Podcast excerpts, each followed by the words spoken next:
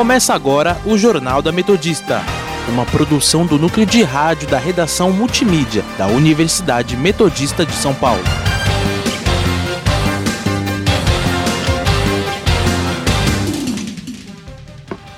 Boa tarde, eu sou Beatriz Mirelli, agora são 5 horas e 5 minutos e está começando o Jornal da Metodista. Hoje, me acompanhando está Amanda Caires. Boa tarde, Amanda. Boa tarde, Beatriz. Boa tarde, ouvintes. Você pode nos seguir pelo Instagram, arroba portal rronline ou arroba Sônica Metodista. Estamos na Rádio Sônica pelo Spotify e no canal do YouTube. Vamos agora com as principais notícias desta terça-feira, 10 de novembro de 2020.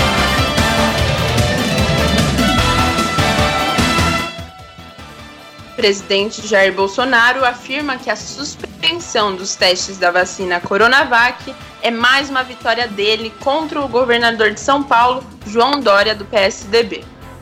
Os números atualizados da Covid-19 no Brasil. Entrevista com o candidato à reeleição na Prefeitura de Santo André, Paulo Serra, do PSDB. Lideranças do Partido Republicano endossam o posicionamento de Trump em não reconhecer a derrota para o democrata Joe Biden. Saiba como estão os indicadores econômicos e o clima com os nossos repórteres. E no nosso quadro Giro pelo ABC, os principais destaques dos jornais da região. Saúde.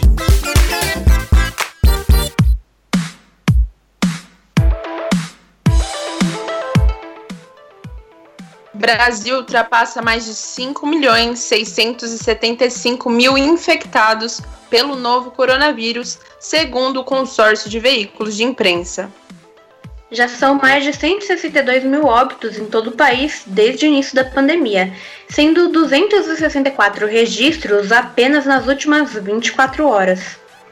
No estado de São Paulo, os contaminados pela Covid-19 chegam a 1 milhão 117 mil casos. Além disso, mais de 39.300 pessoas morreram por conta da doença. O ABC Paulista confirmou mais de du... Opa! O ABC Paulista confirmou mais 205 infectados em 24 horas e soma agora 78.259 casos. Cinco óbitos por Covid-19 foram registrados também nas últimas 24 horas, totalizando 2.870 mortes na região. Política.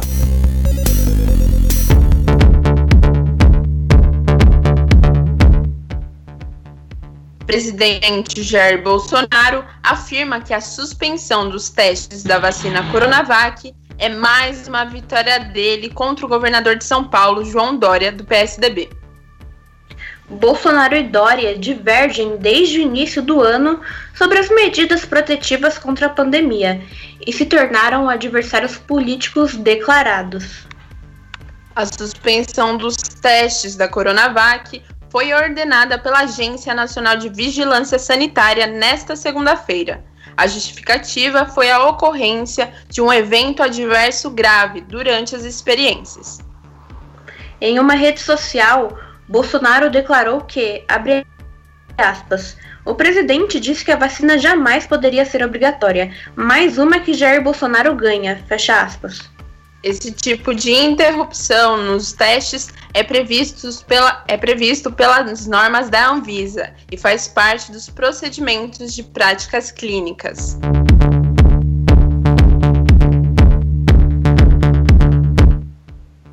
O governo de São Paulo afirma ser impossível relacionar o evento adverso grave que aconteceu com um voluntário que participou dos testes da Coronavac com a vacina.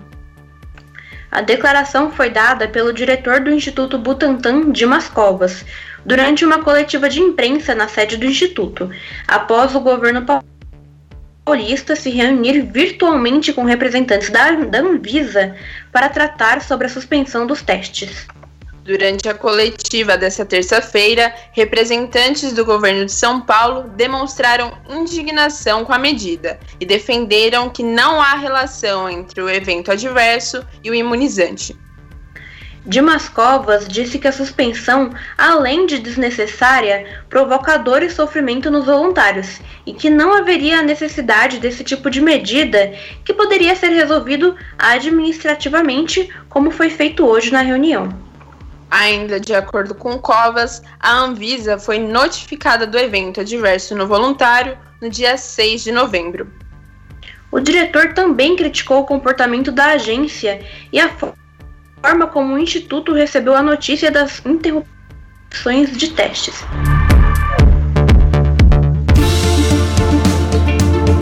Economia.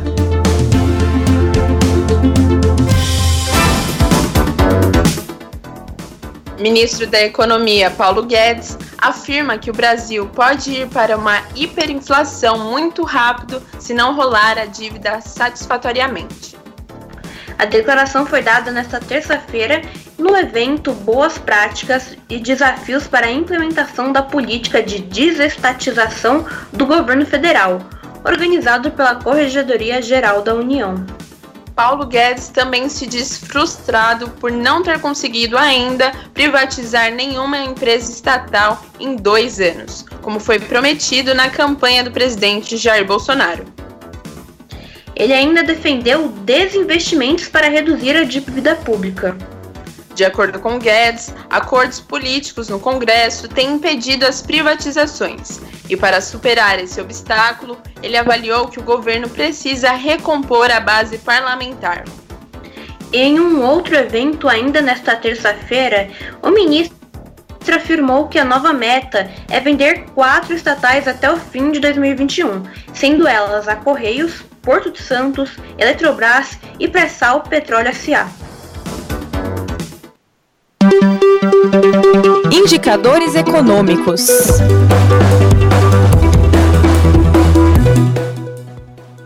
Saiba agora como está a situação dos indicadores econômicos com a repórter Mafê Vieira, que está ao vivo e nos traz mais detalhes. Boa tarde, Mafê. Boa tarde, Bia. Boa tarde, Amanda. Boa tarde a você, ouvinte. Hoje o Bovespa abriu em alta, trabalhando no horário de abertura em 103.513 pontos. Manteve pouquinha oscilação ao longo do dia, mas até o momento mantém saldo positivo. A Bolsa Brasileira tem um crescimento agora de 1,87% e 1.935 pontos. As notícias de que a vacina da Pfizer e da, perdão, BioNTech contra o coronavírus obtiveram 90% de eficácia, vem trazendo esperança para os ativos, principalmente os mais afetados pela pandemia. O preço do petróleo segue com ganhos hoje, mesmo com o crescimento de ontem. O barril Brent, referência da Petrobras, apresenta alta de 1,18% a 42 dólares e 90 cents. No Brasil, a Anvisa suspendeu os testes da vacina chinesa Coronavac após efeitos adversos. O Instituto Butantan informou que não tem relação com os testes. O governo do estado de São Paulo disse que foi informado da parada desses testes através da imprensa. Já nas eleições dos Estados Unidos, o cenário de divisão entre republicanos e democratas para o legislativo se fortalece. Ao que parece, até o momento, o Senado deve seguir com maioria republicana, enquanto a Câmara teria maior parte formada por democratas. A notícia é vista com bons olhos, principalmente no setor de tecnologia do país, pois dessa maneira o Partido Democrata não poderia, não poderá, no caso, né, aprovar leis que aumentem impostos ou que divida grandes companhias do setor na tentativa de combater um possível monopólio. O dólar comercial está em queda hoje em 5,38, sendo que nas casas de São Bernardo está sendo vendido a R$ 5,66. Já o euro está em 6,36 sendo vendido nas casas de câmbio de São Bernardo por R$ 6,69. Mafê Vieira para o Jornal do Metodista. Obrigada pelas informações, Mafê.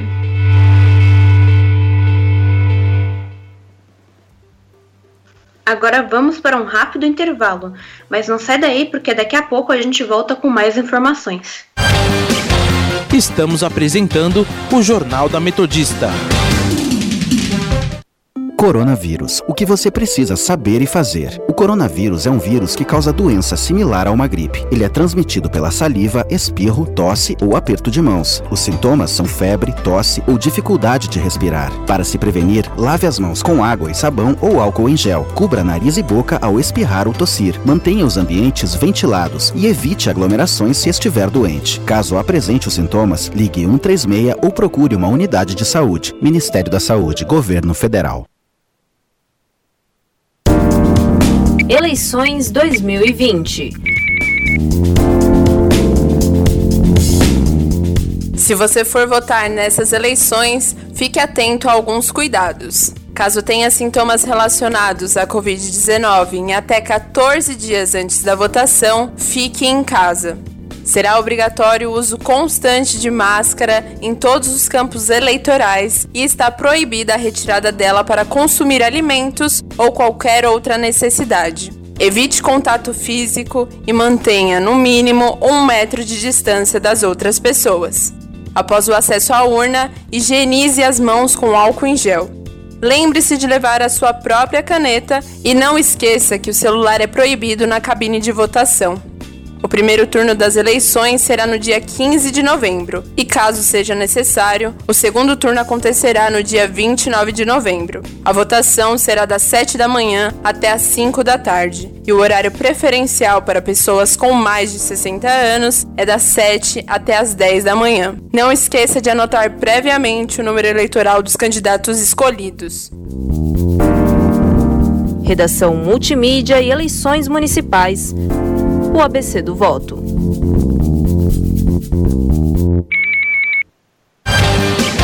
Voltamos a apresentar o Jornal da Metodista. Agora são 5 horas e 16 minutos. Internacional.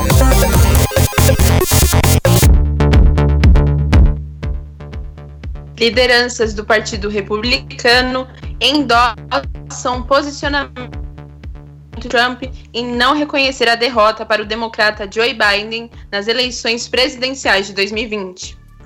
Segundo advogado do, opa, segundo advogado da campanha de Trump, Matthew Morgan, a desconfiança do partido com o resultado se deve a uma possível disparidade de tratamento entre fiscais, democratas e republicanos durante a contagem dos votos. Morgan disse que o partido continuará apresentando ações para promover a revisão, recontagem e também para questionar os procedimentos, declarando que, abre aspas, essa eleição ainda não acabou, fecha aspas. Na fala do porta-voz da Casa Branca, Kayleigh McEnany, perdão se tiver falado errado, a Pensilvânia é o foco das atenções. Ela alegou que as autoridades do estado, governado pelo Partido Democrata, atuaram para dificultar a transparência do pleito local a equipe de campanha de Trump já entrou com uma ação judicial no Tribunal Federal da Pensilvânia, com pedido para que as autoridades eleitorais do estado sejam impedidas de confirmar a vitória de Joe Biden. Eleições 2020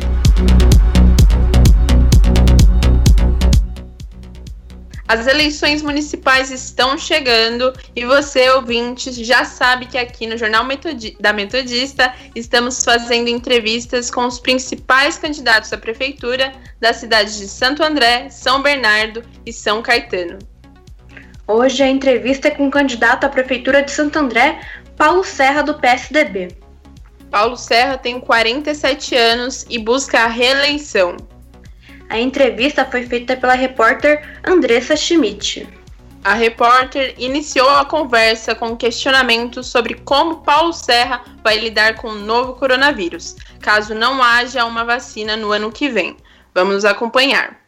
A Covid, como você bem colocou, ela não veio é, com manual de instrução, né?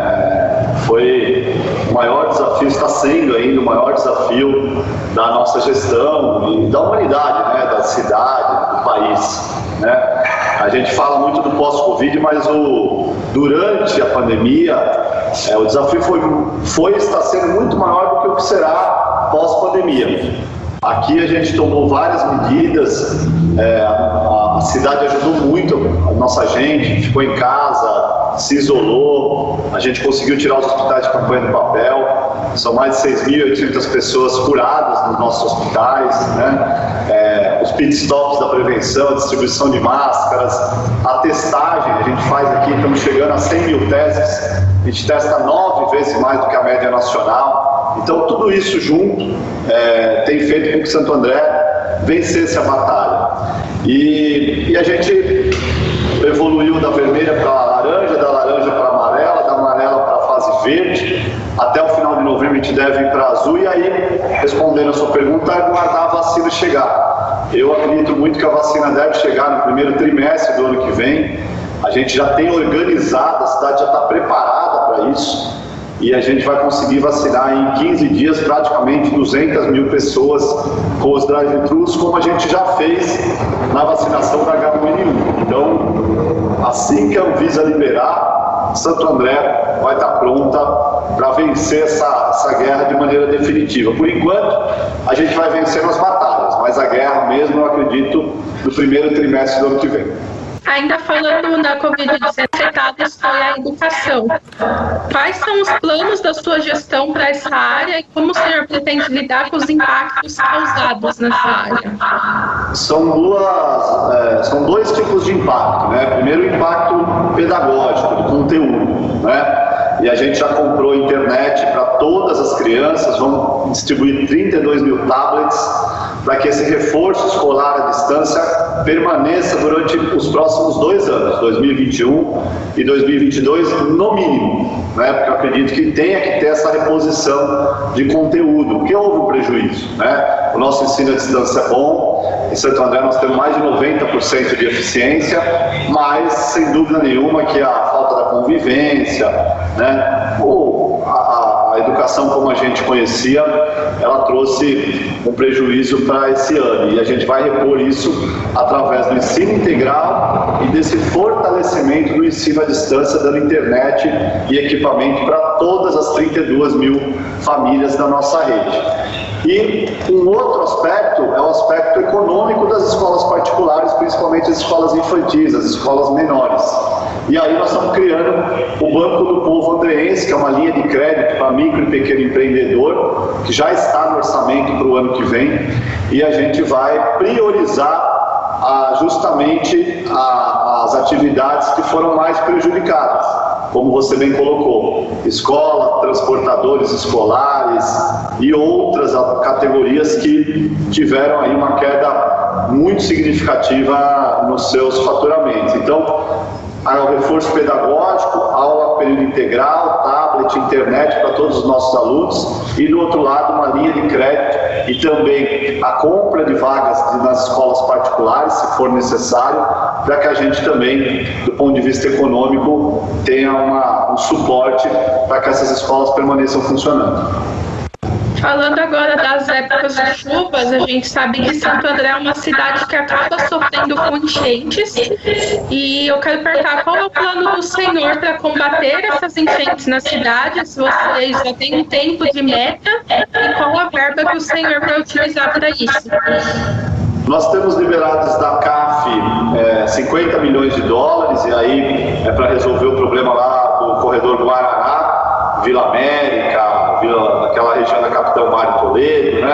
Isso está em fase final já de estudo. A gente já iniciou a obra da avenida e tem um programa de microdrenagens ali para aquele local. E do eixo Tamanduateí, a gente ampliou o piscinão de Santa Terezinha em 30%, já aumentou a capacidade de drenagem. Estamos reformando a Avenida dos Estados inteira e também fazendo uma melhoria na drenagem da avenida, mas a grande obra definitiva é o piscinão Jabuticabal, porque a questão do combate às enchentes ela não é de uma cidade, ela tem que ser regional, incluindo inclusive a capital. E é isso que está sendo feito. Senão o ele fica na divisa de São Caetano com São Paulo, mas ele resolve o problema da Avenida dos Estados, Santa Terezinha, Utinga, Camilópolis, né, de toda aquela aquela região.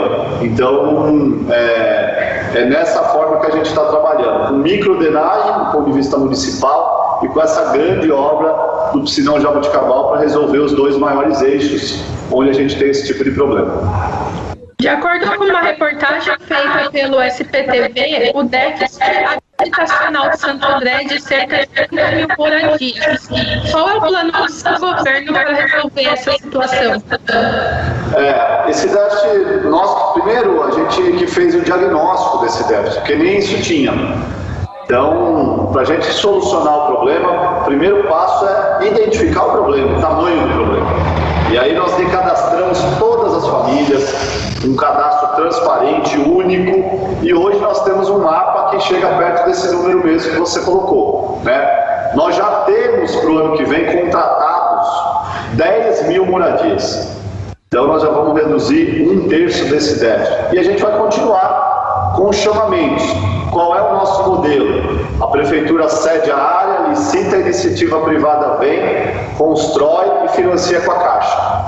Né? Minha Casa Minha Vida fase 1, fase 1 e meio, faixa 1, faixa 1 e meio, faixa 2. É nesse modelo né, que a gente está resolvendo o problema. A gente aprovou uma lei muito importante, que é a lei de HIS, de habitação de interesse social. Ela está hoje, é uma, uma das cidades que tem a lei mais pioneira, a lei que mais estimula a produção habitacional em todo o Brasil e por isso que nós já vamos ter 10 mil moradias saindo do papel logo no início de 2021. Você acabou de acompanhar a entrevista com o candidato à reeleição na Prefeitura de Santo André, Paulo Serra, do PSDB. Para ouvir novamente, basta acessar a Rádio Sônica no Spotify. Previsão do tempo.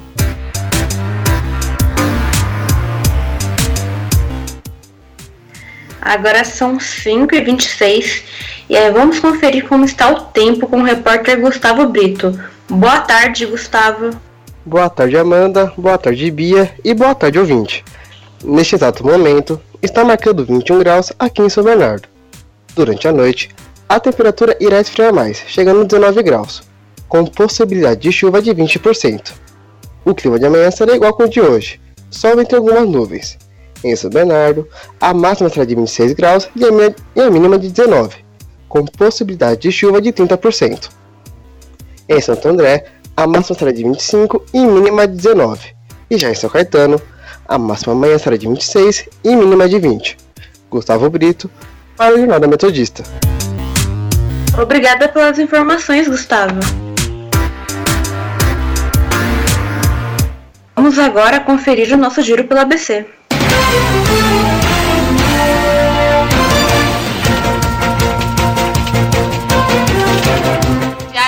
Grande ABC. Durante a pandemia, 620 bares foram multados na região.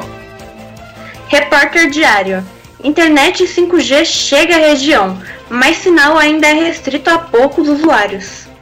ABC do ABC. Orlando Morando destaca a qualidade do sistema viário, com o viaduto Castelo Branco. ABC Repórter. Black Friday brasileiros querem comprar roupas e já pesquisam preços. Rude Ramos Online. Acidentes domésticos aumentam durante a pandemia.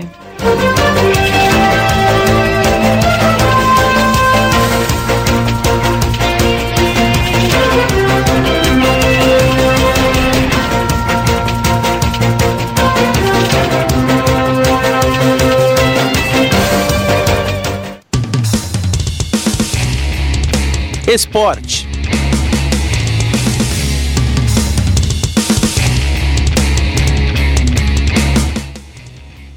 Rogério Ceni é o novo técnico do Flamengo. Ele assume a equipe rubro-negra após o espanhol Dominique Torrent não resistir às duas goleadas seguidas no Campeonato Brasileiro, diante de São Paulo e do Atlético Mineiro. Ceni chega com a missão de ajustar a defesa e já nessa quarta-feira enfrenta novo duelo com o São Paulo, desta vez no jogo de ida das quartas de final da Copa do Brasil.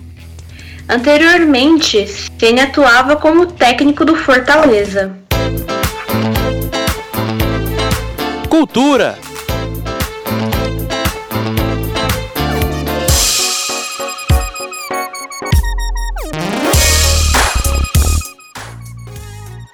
Prefeitura de Diadema publica editais que viabilizam recursos vindos da Lei Federal Aldir Blanc aos trabalhadores de cultura que tiveram as atividades paralisadas por conta da pandemia. O edital referente ao inciso 2 da lei, que dá subsídio para grupos, coletivos e espaços culturais, aceitará inscrições até o dia 22 de novembro de 2020. Já para o inciso terceiro de projetos artísticos, formação cultural e prêmios populares, será até o dia 24 de novembro de 2020.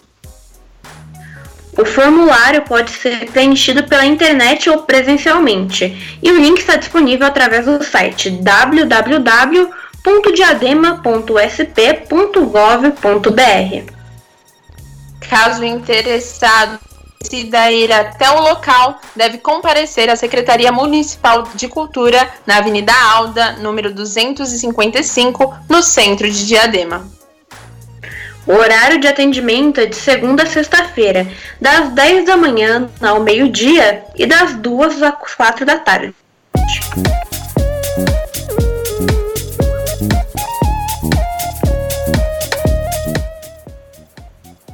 E termina aqui mais uma edição do Jornal da Metodista. O jornal vai ao ar ao vivo todos os dias às 5 horas da tarde e reprisa às 9 da noite. Você, caro ouvinte, pode continuar nos acompanhando pelo Instagram, arroba portal RROnline ou arroba Sônica Metodista. Não se esqueça que a Rádio Sônica está na Podosfera. E além do Mixcloud, você pode nos ouvir no Spotify, Deezer, Google Podcasts, Pocket Casts, Radio Public, iTunes, Overcast, Castro e também no nosso canal do YouTube, que é o mesmo nome, Rádio Sônica. Para mais informações, acesse o nosso portal através do endereço www.metodista.br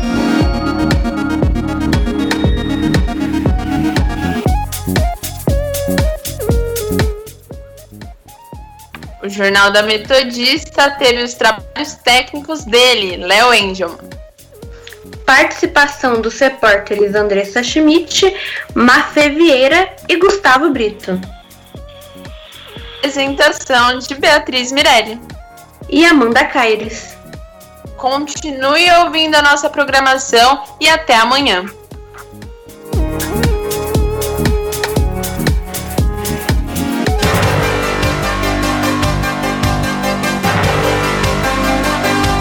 Fica por aqui o Jornal da Metodista, uma produção do núcleo de rádio da redação multimídia da Universidade Metodista de São Paulo.